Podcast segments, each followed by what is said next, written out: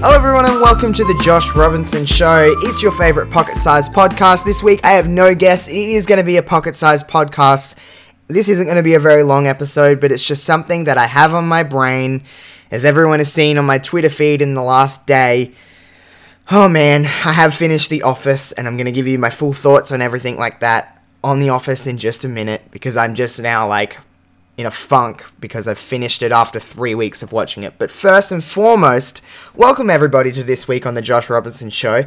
I am Josh. I hope you're having a lovely day or whatever time it is, a lovely night, evening, morning, whatever you're doing, whether you're out for a stroll this fine day, whether you're cleaning up your house, whether you're listening in a car. I don't know how you're listening to this, but I hope you are having a wonderful day or have had a wonderful day. It is we're coming into the, February now. It's already been 2020 for, it seems like forever now. It seems like so long since it was Christmas and New Year's, but it was only a month ago that it was all happening, but we are in the new year. It's been a crazy year already in the world and in life, but hey, We're all soldiering on. First thing I want to get to today is that the last 4 weeks I've been all over my social media. If you follow me on Twitter, you'll know that basically I'm a Hayley Williams Stan account at the moment because she has released solo stuff. Paramore is my all-time favorite band. I grew up with Paramore.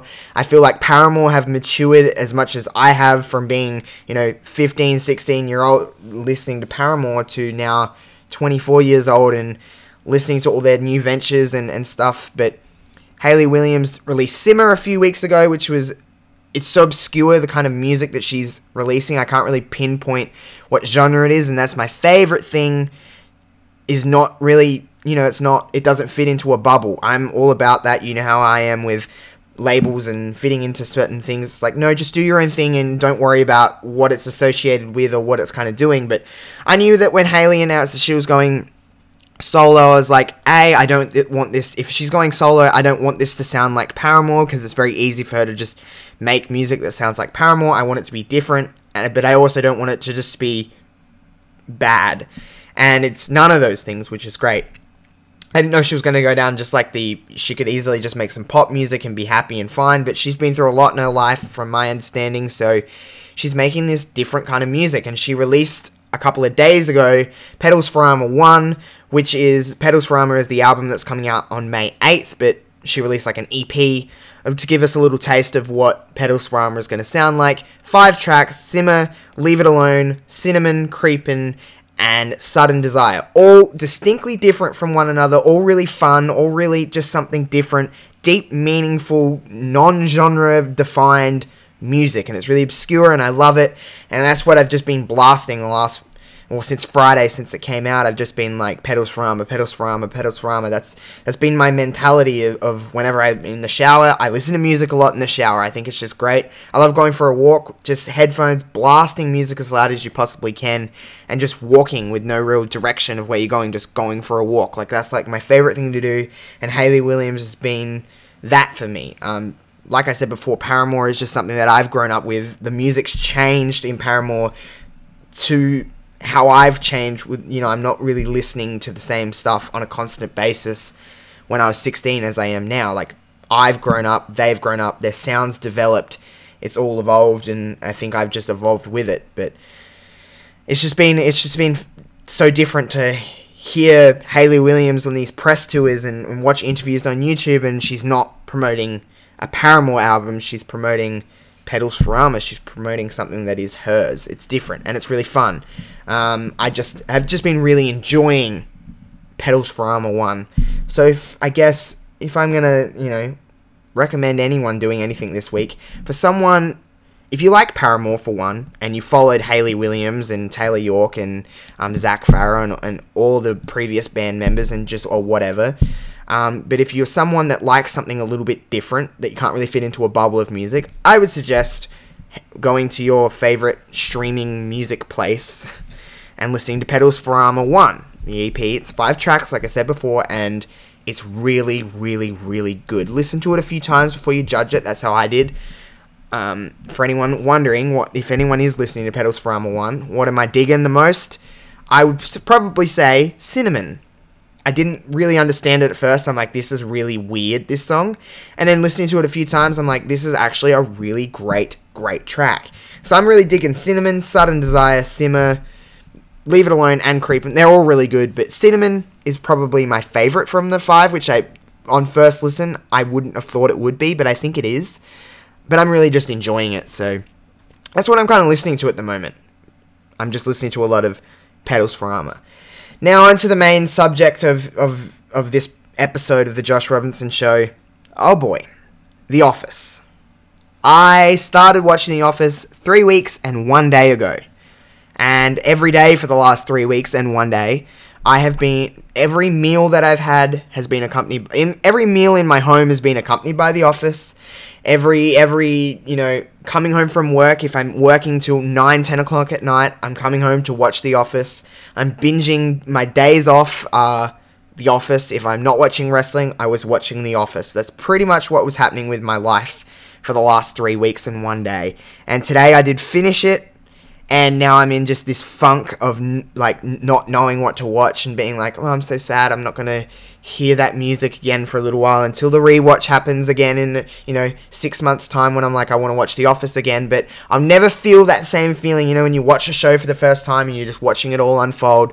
You'll never feel that again, because you're like, even if you forget some things, like, you're never gonna feel that same feeling again of the unknown.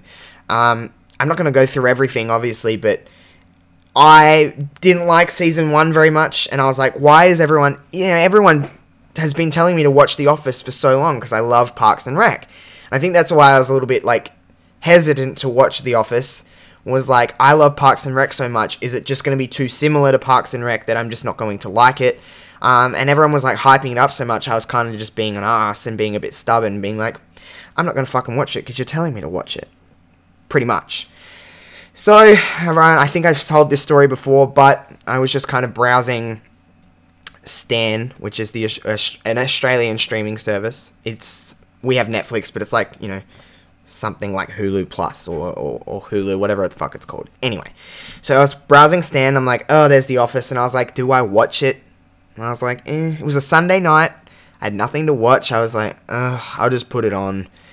Watch the first episode. I'm like, this show is not great. I'm just really not digging this. I tweeted it out, and everyone was like, oh my god. It was the most intense tweet I've ever put out, in the sense of, so many people jumped up on it and were saying the same thing. Just wait until about midway season 2, and then judge it, and then if you're not liking it by then, you won't like the show, pretty much. So, I stuck it out, and man, everyone was right. By the time midway season 2 got into it, I was like, this show is fucking hilarious. And then I just started to oh my god, I was just on a cycle of I'm going to, binge the fucking shit out of this show. And that's exactly what I did for the last 3 weeks and 1 day. And I have fallen so in love with this show, the way it's written, to the way it's filmed, everything. If I never thought I'd find a show that I love as much as I love Parks and Rec, but this takes the cake. It's like an equal playing field with Parks and Rec. If someone asked me what my all-time favorite show was, I would say these two are a tie. I can't decide out of these two. From the intro is just so I'm just ready to watch The Office, to the characters, and to the actual if you actually break this show down and the actual heartwarming and deep moments they actually have on this show behind the comedy. It's hilarious. It has those touching moments, and all of the characters are I feel emotionally attached to every character, whether it's for good reasons or for bad. There was people I didn't like, people I loved, but I had an opinion on both. There's not too many shows other than what I can really, Parks and Rec and Veep are probably ones that I can put in the same kind of bubble of I have attachments to every one of these characters. And The Office is really different because so many characters come and go, and you get new characters, and especially in the later seasons, getting new characters is really whoa, and you get them in The Office. And I'll touch on a couple of things. I guess for anyone that hasn't watched The Office by now, I know it's 15 years old at this point, but spoilers, I guess. I'll put it out there. Season 7, I was not expecting Michael to leave. And it was, I cried in this show a few times. I thought it was a rib. I thought, Michael isn't going to leave, because I didn't know anything about this show. I honestly did not know anything other than Steve Carell. Steve Carell was the main star. That's all I knew about this show going into it, for the most part. So, when Michael left, he took off his little mic pack. Well, first and foremost, I thought, okay, something's going to happen. He's going to be like, I can't leave. I can't go be with Holly. But I think it was when he was at the airport and he took off his mic pack, got in that last little, that's what she said. And then Pam was hugging him and that. I was like, oh, wow, this is really happening. Michael's leaving the show. I didn't know that happened. I was like, that was a really sad scene. I was really, into Jim and Pam. I shipped them all the way. I was just like, the moment that they first kissed in that in like season 2 or season 3 is just like so like amazing and lovely. And I'm like, yes. And their relationship is amazing. I guess I'll give you my little thoughts on the last couple of seasons without Michael was difficult. The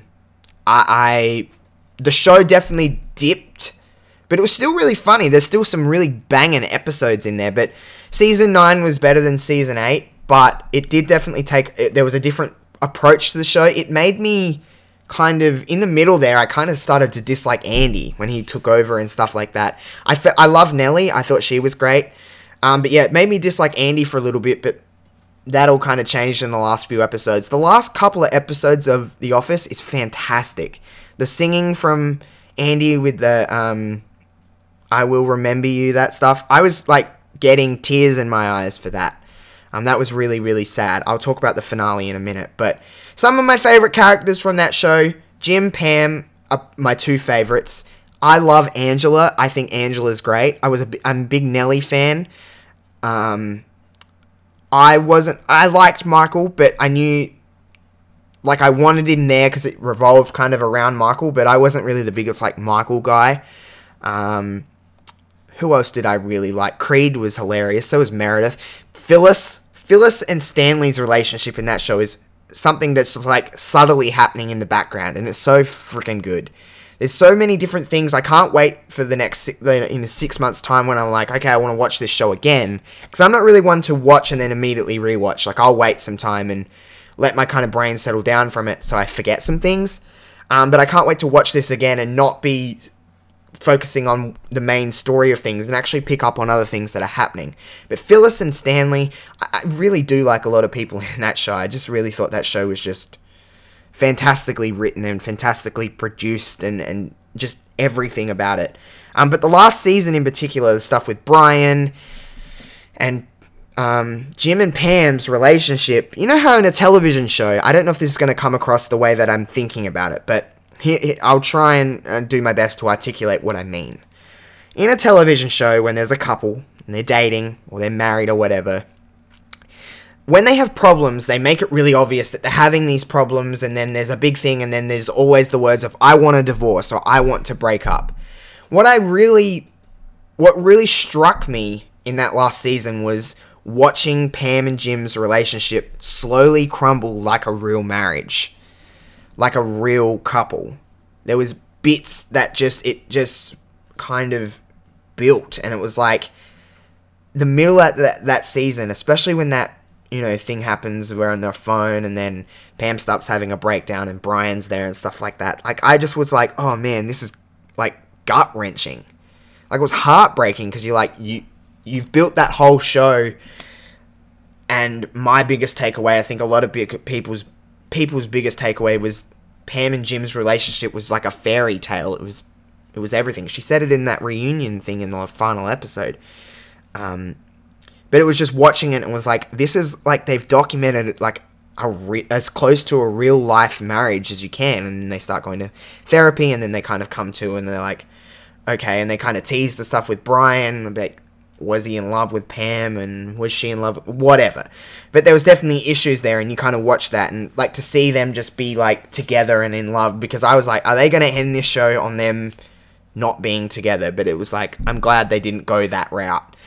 The finale itself, I think, is probably I know I've only watched it 6 hours ago at this point, but I think that that is the greatest, if not one of the greatest finales to a television show ever. I think it is one of the greatest television shows ever. And it's on par with Parks and Rec. And for anyone that knows me, I said this earlier, but nothing comes close to Parks and Rec. This is the only thing that is on the same level as Parks and Rec. So, I think I have a bigger attachment to Parks and Rec, but I think this is I think it's my favorite. I think it's a better show in general. I just think that it will never be, duplicated or replicated. It'll never, that's just perfect casting. Everyone was just perfect in that show. I know there's a lot of things in this day and age, everything's like, it's coming back or it's getting rebooted or a reunion. While I'd definitely watch it, same with Parks and Rec, I have the same mentality as I do on Parks and Rec, is that I really honestly deep down hope that these shows never have a reunion or a reboot, because they both had perfect endings, especially The Office. The way that show ends, if you see my Twitter, I put up a picture of me just like with tears, I was sobbing because it was so heartwarming. Like that final scene in the finale where they show the picture that Pam drew of Dunder Mifflin, and it's just so like touching, and it's like, holy shit, I've just spent the last 3 weeks and one day with these people, and that's all I've been doing other than watching wrestling, really, is just watching these characters unfold. It's just, I get really lost in entertainment, because I think a little part of me wishes, especially when I was younger, I was like, I want to be on television, I want to be in these shows, what a fabulous time that would be, what a just glorious, wonderful time that would be. And I think a little part of me is still like that. I'm like, I get really invested in television. And I think these characters in The Office especially are very relatable people. I relate to these people and I can feel their emotions and stuff like that. Like, that last season was emotional. But just really, really, really just a fantastic, fantastic, fantastic, fantastic show. One of the greatest, I think the greatest television show, sitcom, whatever you want to call it, in history. I love that style. That's why I fell in love with Parks and Rec. That's why I've fallen in love with The Office. I just think it's fantastic. And that's all I'm really going to talk about on this episode. Pocket Size Podcast, hey? I just really, really, really, really, really, really loved The Office. And Petals for Armor. So, on that note, please continue to rate this podcast 5 stars on iTunes. Leave a review. Like, share, and subscribe on YouTube. I have a contest going on until the 24th of February, or until I reach 200 subs on YouTube. If you go to Josh Robinson 00 on YouTube, just search it on YouTube or go to my Twitter and you'll find it. If you go to my pinned tweet that I have at the moment, should be a pinned tweet. If not, it'll be on my Twitter somewhere. I might even add it to the tweet for this Josh Robinson show. You can win a $25 gift card to Pro Wrestling Tees. It's available worldwide. Like I said, whether I get to 200 subs or the 24th of February, whichever comes first, that is it'll be selected randomly from there. So please make sure you do that. I'm trying to get as many subscribers as I can on YouTube, as I've been doing a lot of Josh plays. And there's some more things coming to my YouTube this year that you're going to want to be a part of, want to listen to, want to watch, want to interact with when it comes to my YouTube. So make sure you do that. And please be kind to one another. Until next Tuesday, I'll see you on the next one. See ya.